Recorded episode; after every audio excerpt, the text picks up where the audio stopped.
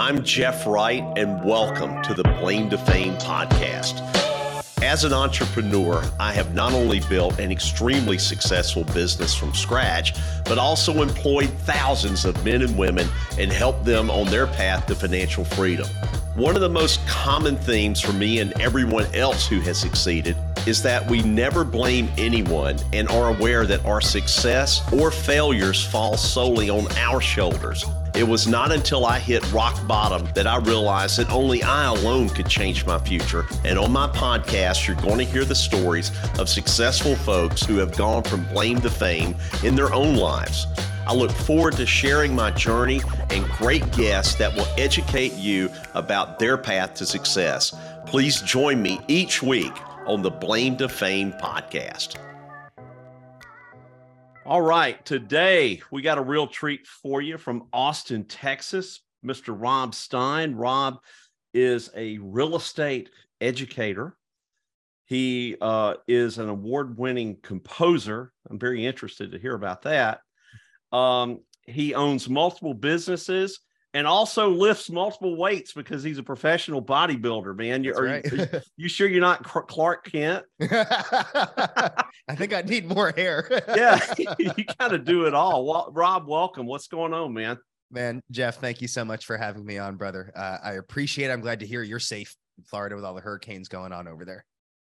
Oh yeah, it was it it was a mess. But yeah, you know the the interesting thing though is that you know, we had a hurricane the other day on the east coast of Florida, you know, long way from where I live. Right. But but my phone blew up this week. People calling me, "Hey, are you okay? Hey, oh, wow. are you okay?" I'm like, "Can you read a fucking map?"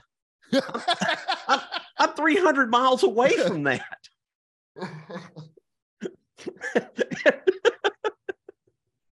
you know, the funniest thing is when there's some kind of like uh, you know, two winters ago, we had like the the snowmageddon here in Texas, which of course yeah. Texas infrastructure is not built for incredible snowstorms, right? No. And so it was really a tough impact here. And um, it was so funny to get. I mean, I, I appreciate the sentiment, but when you get a message from someone that's halfway across the country and they're like, What can I do to help? And you're like, Nothing. Like, you're 2,000 miles away, unless you're going to like have food or groceries delivered to my house, which no one can get to anyway. I don't think you can help. yeah. yeah. Can you wire me some money? right. Well, I was really thinking more about saying a prayer for you. Oh, okay, you can do that. Super helpful. Thanks. But if you really want to do something, you, you know, you know, Venmo yeah. me some cash. Yeah. and that's when you hear the, well, I got to go. Yeah. so you were telling me a little bit about the music composing for hmm. marching mm. bands and yeah. uh, my son's a, a, music producer in New really? York yeah, he uh eh, well he was in New York. He just moved to Atlanta. Mm. And he uh he told me he was going to do some stuff in the rap industry and I said, wow. "Well, you I said, "Well, don't you hate rap?" He said, "Yeah, but it all sounds like money to me." Yeah. And I mean yeah. like I mean there there's certainly it, you know in my opinion like something to be said for like being a a lyricist and being uh-huh. able to write really compelling meaningful lyrics rap music in terms of like the music and the beats i mean super easy super easy to do. Yeah. So i mean for someone like that that's like dude i'll just write it and make that money. Like hell yeah dude go for it. And and you do a podcast. Is it impossible to fail? Impossible to fail. Yep that's right. We well, uh tell we actually, me about that. Well, we just launched. We created a backlog of of a good amount of episodes, and we just launched it. Um, and of course, you're you're going to be on there too. And, you know, so the whole impossible to fail framework really came about as I was reflecting on questions I started getting as I've launched, um, you know, a few more businesses over the past few years. So, uh, my first, my first business that got me out of the, the nine to five, so to speak, I used to be a middle school music teacher and, uh, music is my first passion. And so I built my first business of writing you know, music for ultra competitive marching bands at a very high level. And I was able to build that business to about a quarter million dollars a year of revenue, which when you're a teacher making 50 grand a year, it's like, holy smokes, man. Like I did it. I made it, quit my teaching job. Um, you know, got into bodybuilding at the time. So then I launched another uh, business in kind of health and fitness training. Then I got uh, my real estate solo career going. Then I started a team. Now I'm doing more coaching and all of these things that are somewhat seemingly unrelated to each other that have all just become successful over time. And when I really reflected on it, like, what is it that has allowed me to do that? Because, like, you know, bodybuilding, music, and real estate, like, those things are completely unrelated to each other. And I was actually talking to my marketing team about it. And I said, you know, I just, I've always structured it that I just want it to be impossible to fail. And they were like, hey, you should use that. And I was like, oh, I think I will. that. And it really just comes down to setting yourself up for success. You know, I think in order to make it impossible to fail, it's a it's a four part formula. And my book that's coming out in quarter two of next year, Impossible to Fail, does a deep dive on this. But really, it starts with you got to get a blueprint from somebody that has accomplished exactly what it is you are trying to do. And so many entrepreneurs have a really tough time with this, um, which is just makes no sense to me. I mean, if someone you know, came up to me and was uh, and was like, "Rob, I'm going to try to learn this new skill. I don't know it yet. What do you think is the first thing I should do?" I would say, "Well, get a teacher. You got to learn how to do the thing you want to do, right?" And anyone would agree with that, and that only makes sense. Yet, when entrepreneurs open their LLC and they have their business, and now it comes time to spend some money on education, they don't want to do it. So many people don't want to do it. You know, they'll spend a thousand bucks on an iPhone. They'll go to the bar three nights a week and drop a couple hundred bucks at a time. They'll buy all sorts of useless stuff they don't need. They probably got 30 pairs of shoes in the closet they don't wear. But when it's like, hey, you're going to spend a couple thousand bucks on the the program or the coach that's going to unlock the keys to eternity for you, oh no, not going to do that. yeah, you know, it's almost like someone buying uh, um, some sort of exercise equipment to put it at, at home. You know, they they buy a, a treadmill or they buy a um, yeah, what what do they call the thing you you they're like elliptical or elliptical. Yeah. That, that's right. Usually becomes the best coat hanger they have in the house. Right. But but for some reason they think if if they're shelling out this money it's all going to just do it on its own yeah, well, I and, think and part none of, this it, stuff works unless unless you do. You have to implement it. That's right. So you yeah. start with the blueprint and then you implement it with massive action, relentless consistency, and time.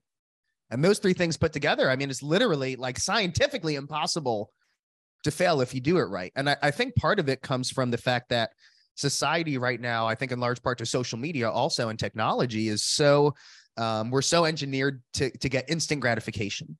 So, for example, like you said, an elliptical machine. All right. Well, if I go to buy elliptical machine, I buy it. It's in my house now. I have it. Most people aren't going to use it, but I have it. I have the thing that I paid for right now.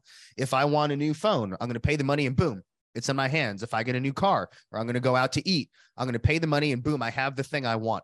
When you invest money in education, you know, you don't get like a materialistic thing and you don't get money in your account right away. You get information that right. is then up to you to implement it. And I think there's some kind of disconnect there where people maybe don't feel they're getting a value. And I think part of it is also they're afraid because they know it's going to take work to implement. But again, I mean, it's like if you want to be really successful, you have to learn from someone that's been really successful and just do what they say. And that's been my thing, right? When I I struggled in my music business for the first five years. I really struggled. Be- and, and also, I mean, I guess to my defense, partly, uh, becoming a real estate agent, right? Or or becoming, you know, getting fit there's a lot of blueprints for that. There's no shortage of blueprints for that. There's not exactly a blueprint for like writing ultra competitive marching band music. there's there's probably seven or eight people in the world that actually make a living doing it that. So so it's it's a very small community. But for about the first 5 years I struggled. I was making like 20 grand a year. I had no no idea what to do or how to scale. And eventually I talked to someone in the industry that I really admired and I was like, "How did you who used to be a bank teller and now he's like the Michael Jordan of marching band music. And I'm like, how did you do that? How did you transition? And he gave me some real clear marketing techniques that he used to become known. And I literally did exactly what he said. And within three years, I was making three times my teaching salary. And That's then I awesome. quit teaching. And within one year, I added another six figures of income. And so at that point, I was like, man, I should have done that sooner. Just like Yeah. align with people that can give you the right answers. And then, you know, with the bodybuilding thing, I used to be quite out of shape, you know, almost 100 pounds overweight. I was never an athletic dude. And I got the P90X program, did exactly what Tony Horton said.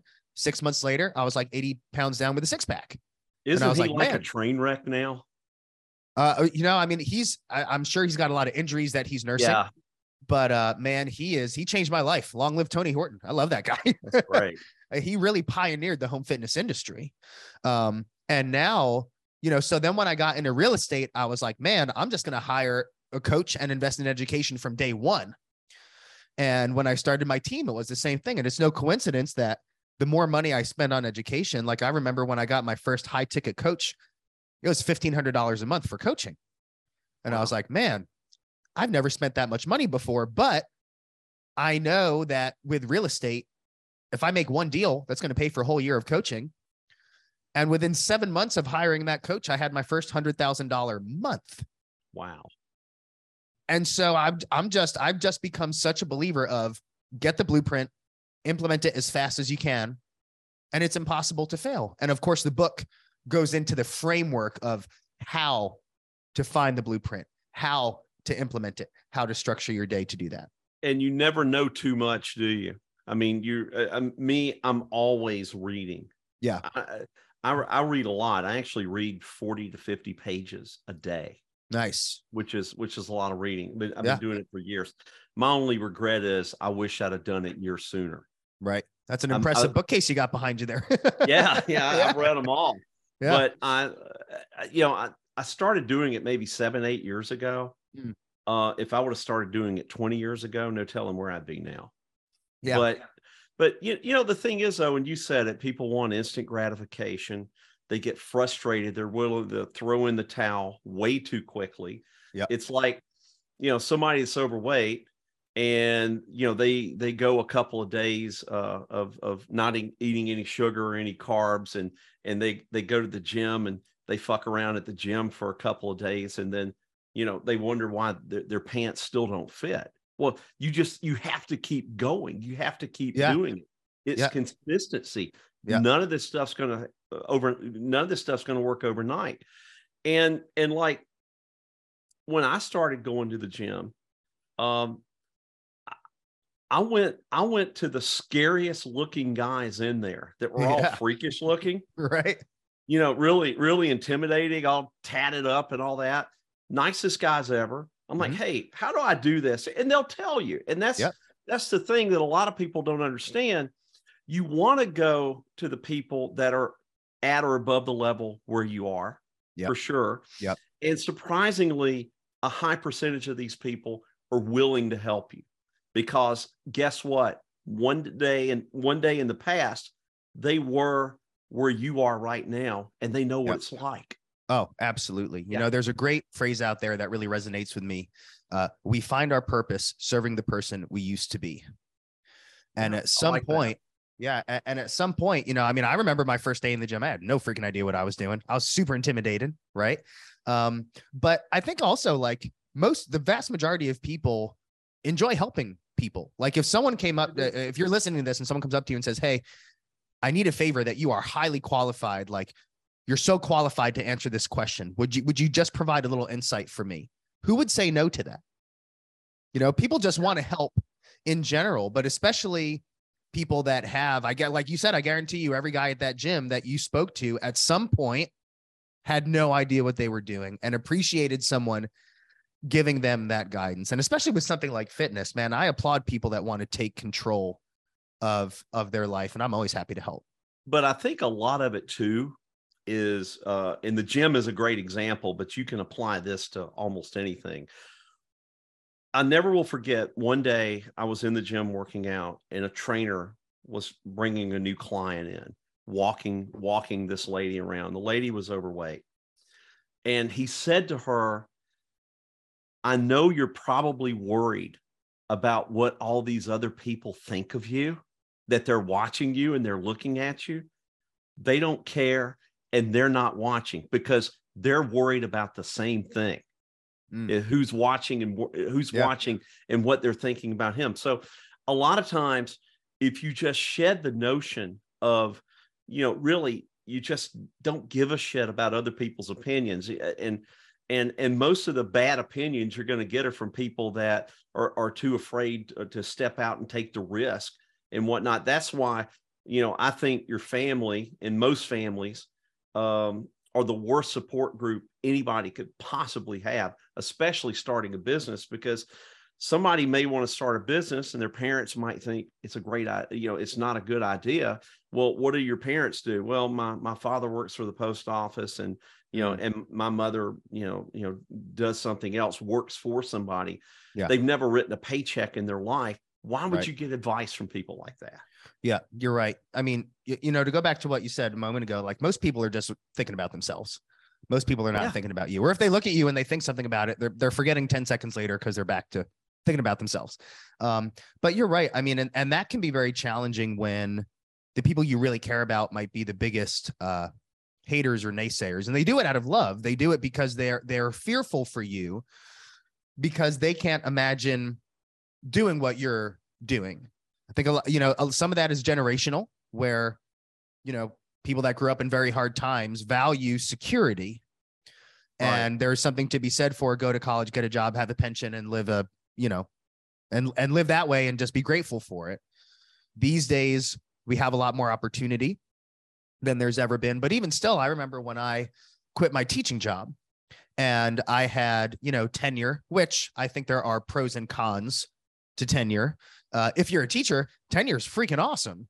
And you got pension, and people are like, wait, you got pension, you got tenure, you got 10 years into this thing, and you're going to leave to like write music. I don't like why, why would you do that? You know, now these are the same teachers that would bitch about their job every day. You see the life being sucked out of them, dealing with people's ungrateful kids, dealing with a school board who has none of these are all just you know stay at home moms who've never had a job in their life telling teachers they get paid too much and oh, yeah. and you know and and the same teachers that hate their job every day that will not take control and actually take a risk and do something that could change their life but they'll tell me how bad of an idea it is that I'm going to go do this thing. And and that can be really tough but you know that's again why it's so important that if you are going to take that risk and that's literally the definition of an entrepreneur right? You're you're taking greater risk than most people would. And so if you are taking that risk it's more important than ever that you take that initiative to get a coach get the education get the blueprint because there's a limited a time that you have to launch this business. You got to make money other i mean no one can try to launch a business indefinitely. There's a point where you're like this is either going to work or it's not and so, in order to make sure it works as quickly as possible, day one, get the blueprint so that you know for sure you're getting proven information that will give you the best chance of success. I have a friend of mine who's a, a chiropractor in Atlanta, mm-hmm. and when he got out of chiropractic school, he uh, he spent like five thousand dollars of money he didn't have, and and hired a consulting firm yeah. And they told him to go out and knock on doors, introduce himself, do all this stuff that most people wouldn't do. Right.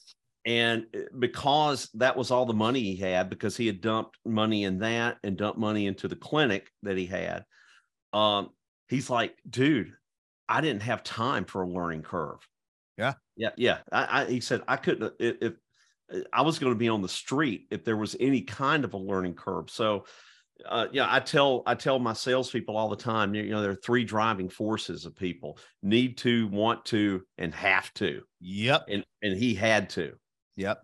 And the funny thing is, that was ten years ago, and he still has people to this day. He still has patients that still come and see him that he initially just knocked on their door. Wow. And introduced him, himself to them. Yeah. That's incredible. And I mean, that's grit, man. That's what it takes. That's just massive action. And, you know, for my real estate team, uh, I have a, a great team that I run here in Austin. And when I transitioned into being a team leader from being an independent agent, that's a completely different skill set. You know, being a, an agent, crushing it by yourself, and then managing a team. Now, I'm an educator with a master's degree, so teaching is no problem. Yet, even in my music business, I have a couple independent contractors. You know, it's a small business. Um, we do very well financially, but it, it's not the same as like hiring agents to teach them the skills, you know, recruiting and all that kind of stuff. And it was a new skill set to learn. And one thing I found, it took me about a year and a half to really understand how to recruit and the red flags I needed to see ahead of time to know if this is going to be worth pouring my time and money into this person. Excuse me. And I can tell you that one thing that I've, I've learned exactly what you said. And I've never heard it said the way you said it. And I love it. I love that. The, um, uh, want to, need to, and, Need to, and, want and have, to, and have need to. to. want to, and have to. Yeah.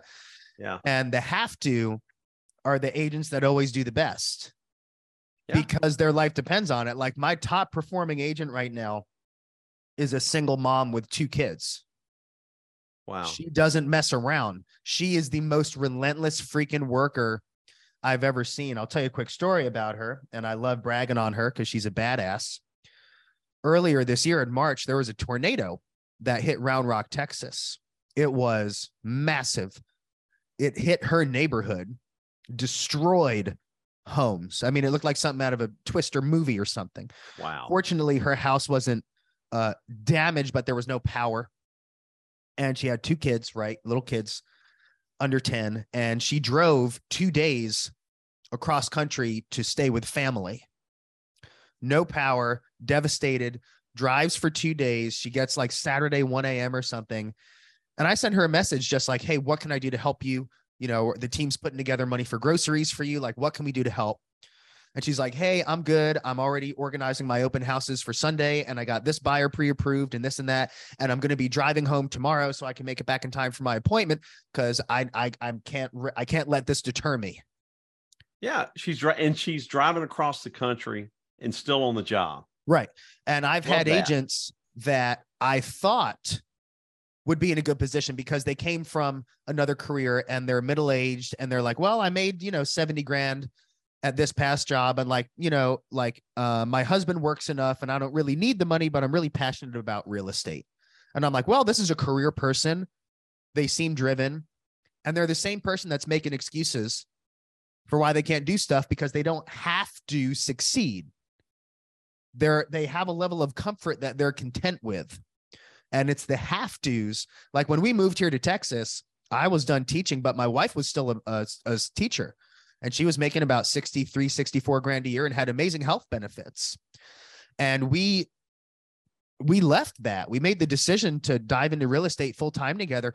We had to succeed. We had Yeah. no choice. It was that or who or i mean there was no plan b right? And that was for sure a fire that i mean we took zero days off for the first six months. And eventually we really really launched an incredible lucrative and, and rewarding business. But if And we didn't you seldom have to you know yeah Well, I was going to say, and what you seldom see, what I hardly ever see, and I bet you haven't seen one either, is a late bloomer. no You never, there, late bloomers really don't exist. no They're almost like unicorns. They don't exist. Yeah, it's um i mean because i think that intrinsic drive Mm-hmm. that's something you have or you don't you know and i think in order like it can be fostered. You know if you've got it and you align with the right people you can learn how to magnify it and make it bigger. Sometimes i have found that like significant or horrific events can turn something around a near death ex- experience or or something like that but you know I, I i'll make an analogy with music like you can make a, a good musician better but i've had a few times in my life where i would encounter students that i'm like clap your hands with me. They can't do it. They have zero like zero ability to have any kind of rhythm. They're not going to develop rhythm. Like you can't teach you can't teach that. Like that's something like you got it or or you don't. And i think that that's that intrinsic drive also. Like if you don't have you know I'm, i love this book. I'm i don't know if you've read this high high performance habits by brendon burchard. I have not. it's an incredible book. I highly recommend it. I just finished it. He is the um, most highly paid and well sought out coach of high performers, athletes, billionaires, Fortune 500 companies. You know, he's done it all. And the thing that's really cool about it is he collects all this data. he collects all this data, almost like how Napoleon Hill with Think and Grow Rich had all this Yeah. data, right? This is this is like a modern day kind of thing where he's like, what what are the common thread that connects all high performers? And it's fascinating because he's deduced it doesn't matter your background, rich, poor, ethnicity, doesn't matter. All high performers have these common threads, these consistent traits. And one of the things he talks about is necessity, where high performers have this intrinsic need deep in our souls. It is a necessity to to grow and to be excellent in everything we do and to always be striving for excellence. And we can't even say where it comes from or why. It's just there. Well, I can tell you where mine comes from, Mm. and mine actually is is more. Uh, you know, I, I guess the best way to put it is more fear driven than anything else. Mm. And and the reason why I say that is, you know, when I started my business years ago, and you know, it it was five years before I made any money. Right. It, uh, you know, I- it, there were literally, literally, I lived those days to where I was on my knees digging under the seats of my car looking for spare change. I had no money. I had nothing. How long ago was that? Oh, this was this was 30 years ago. Yeah. Okay. And and now every day I'm in the insurance business. So, you know, we get paid every day, every morning at, at, at 4 30 a.m. I'm I'm typically reading commission statements from all these uh, insurance carriers that that we do business with. Right.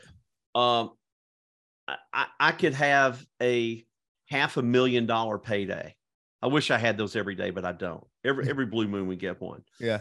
I could have a half million dollar payday and wonder if I'm going to have another one. Yep. Yep. I've got to make sure that I have another one.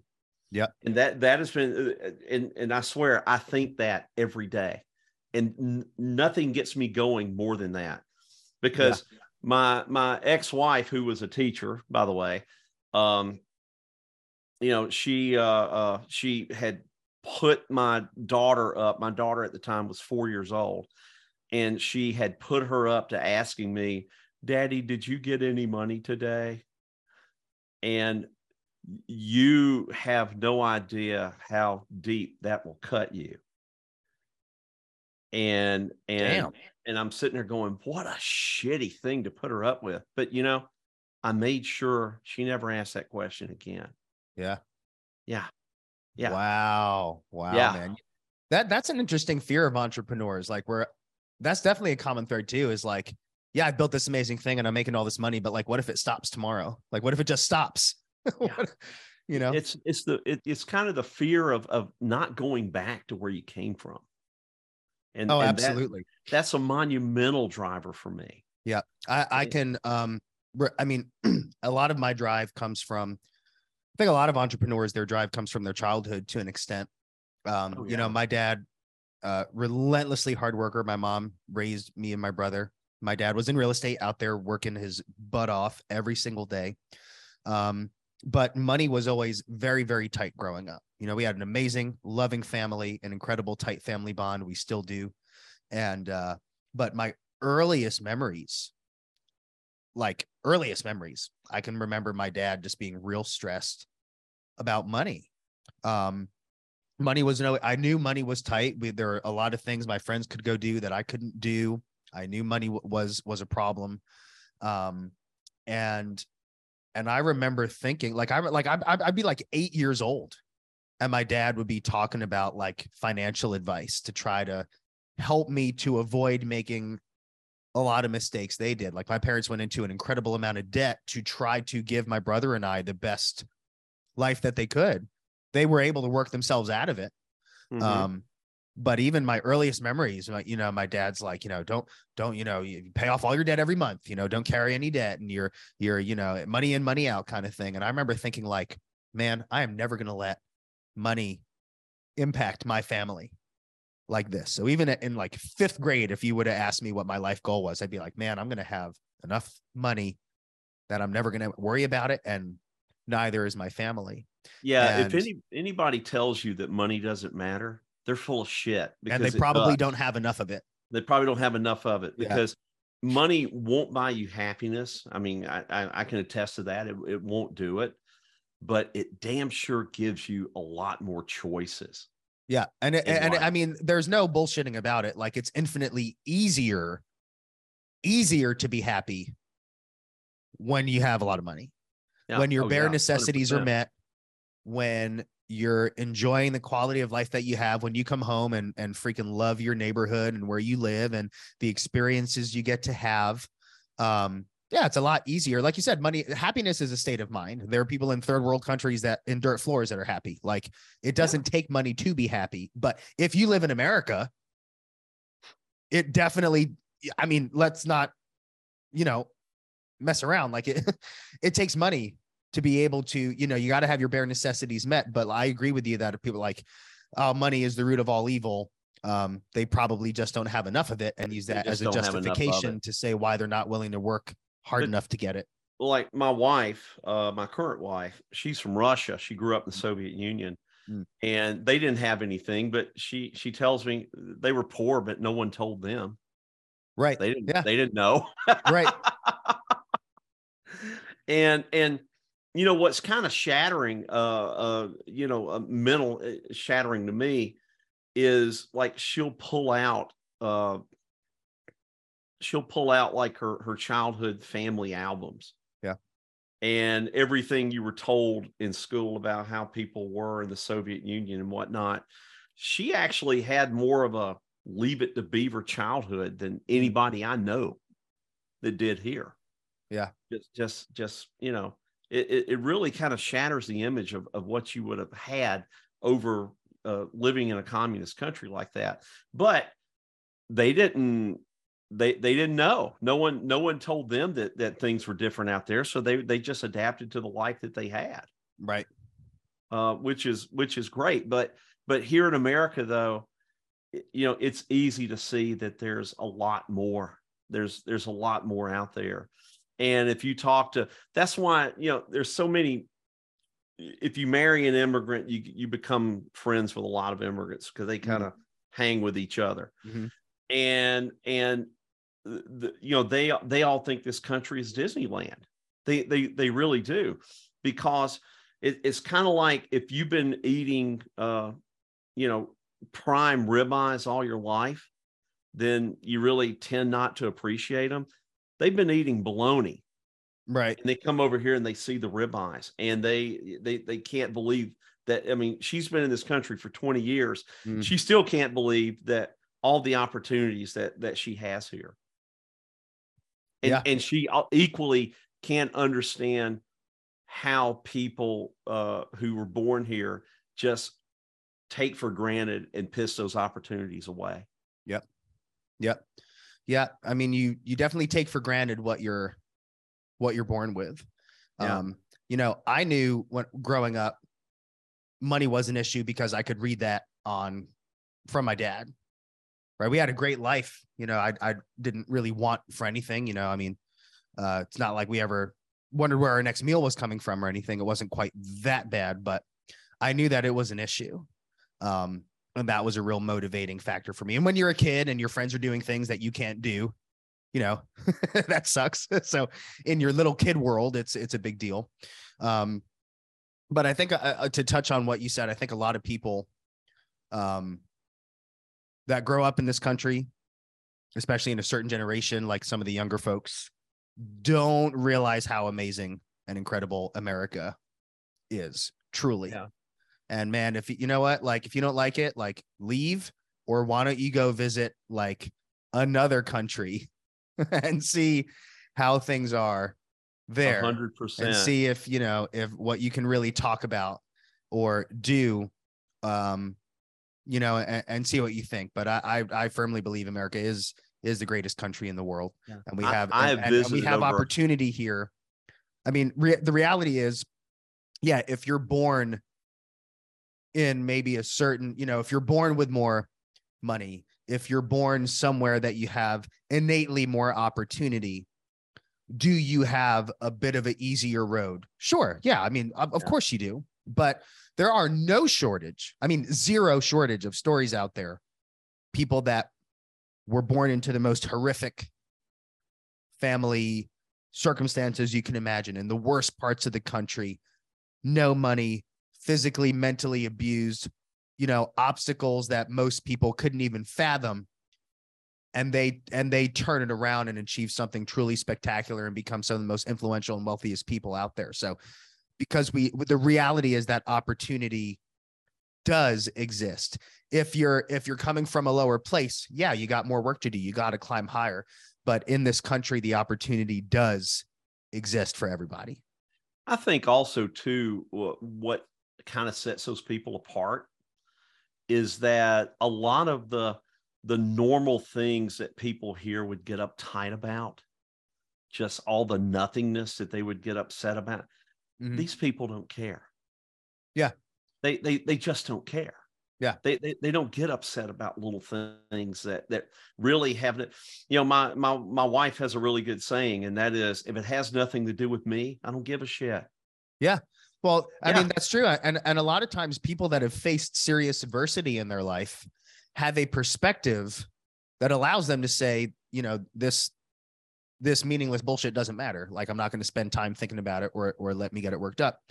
Um some, you know, some of the not all of them, but some of the younger generation, I think, in our country right now has never faced serious adversity. There hasn't been a world war, you know, uh-huh. that they're they're in a long time. They that some of them weren't even born when 9-11 happened, or they weren't old enough to know about it or really understand the significance of it.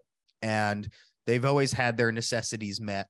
And, you know, good times create weak people sometimes you know hard times create strong people, strong people. right strong times uh, strong people create good times and good times create weak people and it goes around and around and around and i think that's kind of where we are right now in terms of the things that people are politicizing and getting worked up about are so meaningless and nonsensical. It's like, man, if you ever face some real adversity in your life, you'd yeah. you'd you'd understand how freaking stupid you sound right now. But what what does give me a little bit of hope though is that like we just had a massive hurricane come mm. through mm. here. Mm. And uh, and a lot of people just really got wiped out with nothing. Mm. They they really did, yeah. uh, especially the coastal areas of Fort Myers and mm. yeah, I live in Naples, and you know where I live, it didn't really do anything, but I drive a little bit closer to the coast, and it's it's it's a mess. But just how people just kind of when when times get tough like that how they they tend to forget about all this superficial shit yeah and and they really help each other. They right. they really they really do. That's right. They really help each other uh in a big way. Yeah. I mean so that's that, human that's human gives nature me a shred of hope. Yeah i agree with you. I mean because yeah. that, that's how we survived you know, when we were in tribes and hunter gathering, which is the vast majority of our evolution, where we're mm. at in, in, civilization right now is really the blink of an eye in terms of the grand scheme of things. And I think that I think that is part of our intrinsic um you know, you know, habits and just uh what's the word I'm looking for? um j- just the way that we're built just the way that we're wired you know is to come together and help each other it's the same thing happened when we had our crazy you know snowmageddon here that i mentioned earlier like everyone mm-hmm. really came together help people fortunately the little you know cul-de-sac i live in we're all very tight we're all very supportive of each other i remember when 9-11 happened um, the whole country came together in a way that, you know, I was in high school at that time, like I had never really seen before, uh, yeah. because we had never really had something like that happen before. I was actually. It was also interesting to note how I was actually there. really, you were in well, New York? Well, I, I, w- I was there three days before it happened. Oh my god! Yeah, yeah, three days before it happened. I actually stayed in the Millennium Hotel, which is which got blew up. Right. Yeah. Wow. Yeah. Wow. It, it, crazy. Yeah. But uh, but you know, it, it it's it, it's crazy how those circumstances um will pull people together, but it's also even crazier how how quickly they tend to forget it. Yeah. And and that's that's that's that's the sad part of it. Yeah. Yeah. That's the sad part of it. So are you doing you're doing seminar? Tell me about your coaching. Are you doing live events? Are you doing uh um uh virtual uh What are you doing? Yeah. there? So, you know, I, I like to take a multi prong approach. I mean, my very favorite thing to do, especially as a teacher, when people are ask me if I miss teaching, um, I say I, I get to teach every day. I don't miss teaching public school at all. Uh, but I love teaching people that want to learn, and that's what I get to do as a coach and an educator. Um, so, I mean, my very favorite thing to do is speak in person. Um, you know, I, I was on a speaking tour of Texas a couple months ago. I've had about maybe 10 speaking engagements over the past two months. And I, and I love speaking live because there is no, there is no, um, replacing the energy and momentum that you can get in a in an in-person session together and being able to actually see the people that I'm helping. Um, I did recently, which you can see if you're watching this video, remodel my home studio here to be a studio to really take advantage of being able to do virtual events. It looks Uh, great, so- by the way. Thank you so much. It was a, it was a Yeah. big project, but it, it recently wrapped up and got all the lights, camera action going on. So I'm doing a lot of virtual events now. I'm in the middle of my six figure referral business boot camp for real estate agents. So that's a live seminar that's taught from right here. And if people can't make it, they get the recordings. Um, a lot of my educational courses are filmed right here in my studio. Um, so I do a combination of in-person things and and virtual events.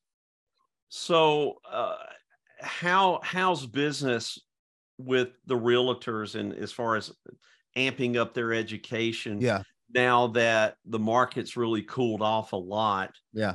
Um, you know, year year a year ago, um, anybody could sell a Yeah. house. The house sold itself. They were That's just right. It facilitating. Yeah. But now that things have tightened up, it's hard for me to believe that a lot of these people are going to make a living unless they make a change somewhere. That's a really good uh, observation, and you're right in a lot of ways. So I'll give you my overview on that.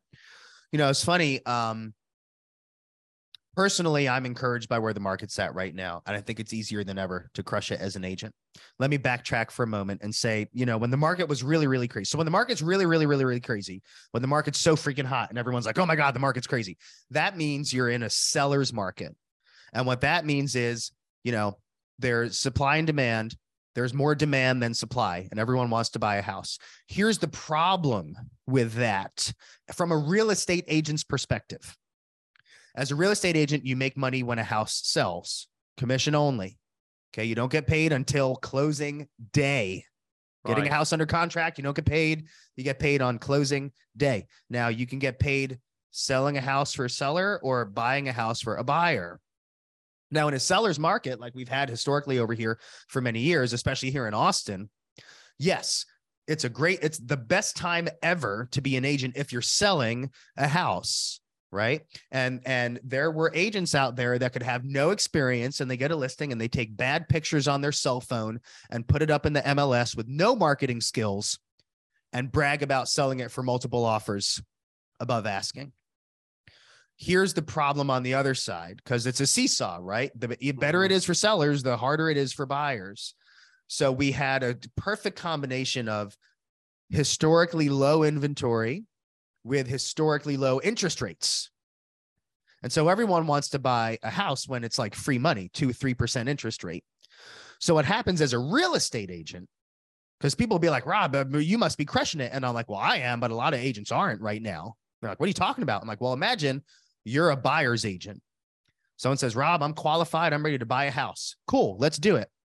Property comes on the market today. Well, I need to stop everything I'm doing and go show this property because it's not going to be here tomorrow. You're in the middle of eating dinner with your family. Oh shit, you better go over there and show this property. You're going to see the property. It came on the market an hour ago. By the time you're in there, there's already 10 offers. All right. You got to run home, write an offer as fast as you can. That's probably going to get rejected because there's so many offers. And if your client even wants a snowball's chance in hell of getting this property, they're going to have to offer fifty to hundred thousand dollars over asking price That's and that's going to have to be right and that's going to have to be cash. That can't be rolled in because there's no way the property is going to appraise for that much. So as a buyer's agent in a hot market it's hard. It's really hard because you're running around you're spending money on gas you're showing properties you're writing offer after offer after offer that's getting rejected right? Some buyers get so tired they write 10 offers for 70 grand over asking and keep getting told they're not in the top 3 that's pretty discouraging. And I did have clients that would write offers like that, and we're told we're not in the top three. So it was harder than ever to work with buyers in a Well, market when- like that? when I was uh when I was in Tampa, uh, you know, that that market's still hot up there. But I can remember a year ago when we were kind of looking at maybe relocating in a different part of different part of town. Uh, if you couldn't prove funds that you had the money in the bank to stroke a check, realtor wouldn't even show you the house. Hundred percent. Wouldn't even show you the house. Yeah. And my my wife had a house in Tampa that she wanted to sell, and so we put it on the market. It went up. Uh, it we got offers on it the next day, Mm-hmm. and there was uh, there was this poor guy who had financing, and there was an investor who was offering like twenty five grand more. Mhm. And I said, you know, give the poor guy a chance. Yeah. Because what a lot of people don't understand, uh, because I've had a lot of realtors tell me this, the investors may come in there and offer a shit ton of money for the house initially, and then start and then start beating you up later because they'll find this in inspection That's and that right. in inspection and, right. and whatnot. And I kind of explained that to her, and the guy was just so grateful that that that she sold him the house Mm. contingent on financing because uh, nobody, I mean, nobody was doing it. Yeah. Not at all. Yeah, that's hundred percent right. Um, you know, we couldn't work with first time home buyers for like two years.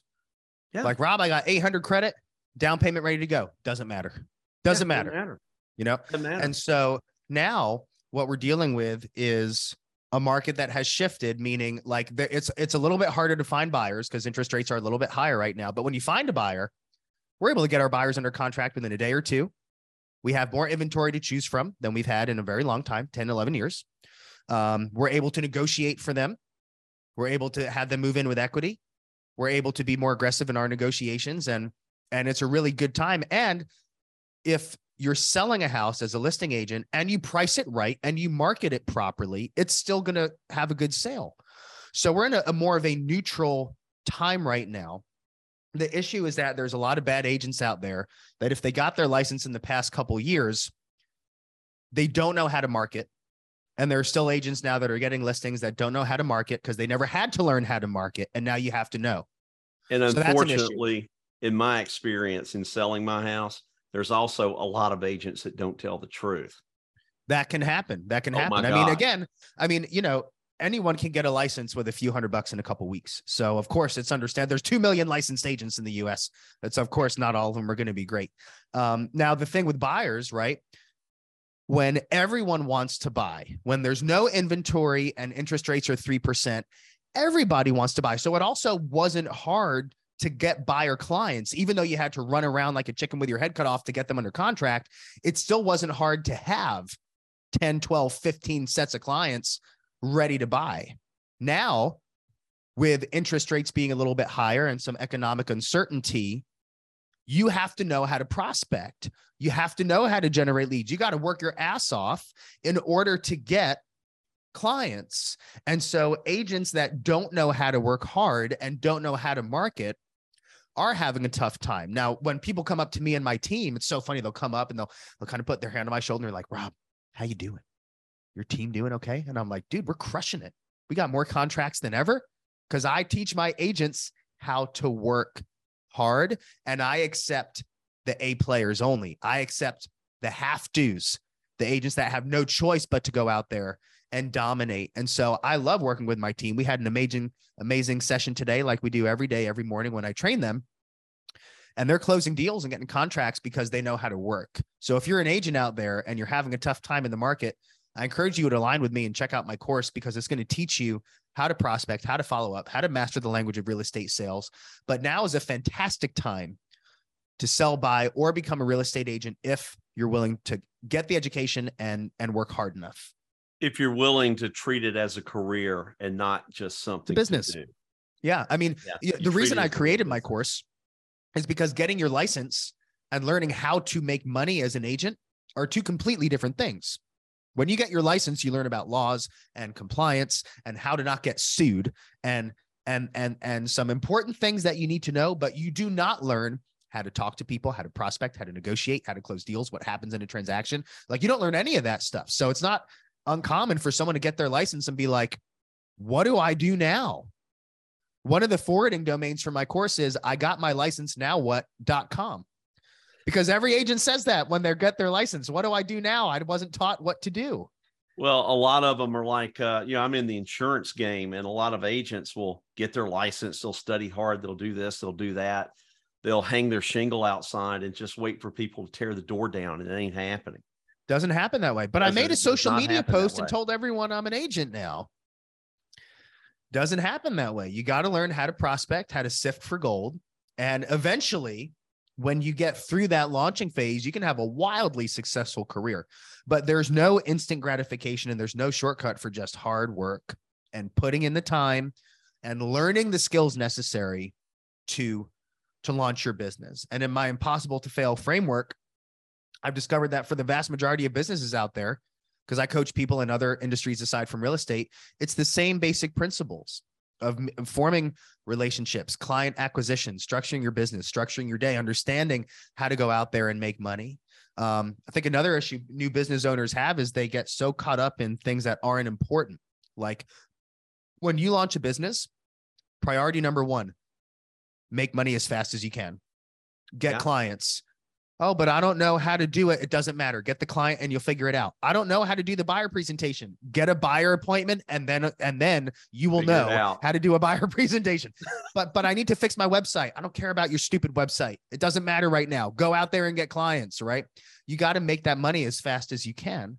Um, and so many people also get caught up in things that are I'm, I'm not saying that's not important, but most important thing is you just got to go out there, work hard, prospect, prospect, prospect, prospect. All the agents on my team will tell you if you ask them what's your number one job, they're all going to say prospect. That's true in any business. My wife Yep. is a doctor, Yep. and even even even a physician. Um, marketing is ninety percent of her business. Yep. Ninety percent. And a lot of you know a lot of people, and this blows my mind too. And uh, I, I had a difficult time getting a lot of my, you know, I call them my old timers to do this. Yeah. and, and some have, um, most have not. But you know, they're they're willing to put in the work to do things. They're willing to risk the money. They're willing to do a lot of this stuff. But you know what they're terrified to do more What's than that? anything Hmm. is to pick up their phone, make a video, put it in selfie mode, and talk on it, and make a video and post it on social media. Yep. They are horrified of Yep. doing that. Horrified. Yep. And and the realtors that I know that do that, especially the realtors I know that do that, they'll start talking about the area that they work in and whatnot. Mhm. Um, you know, it's great. So, uh, Rob, brother, it was great having you on. Um, tell people how they can get a hold of you.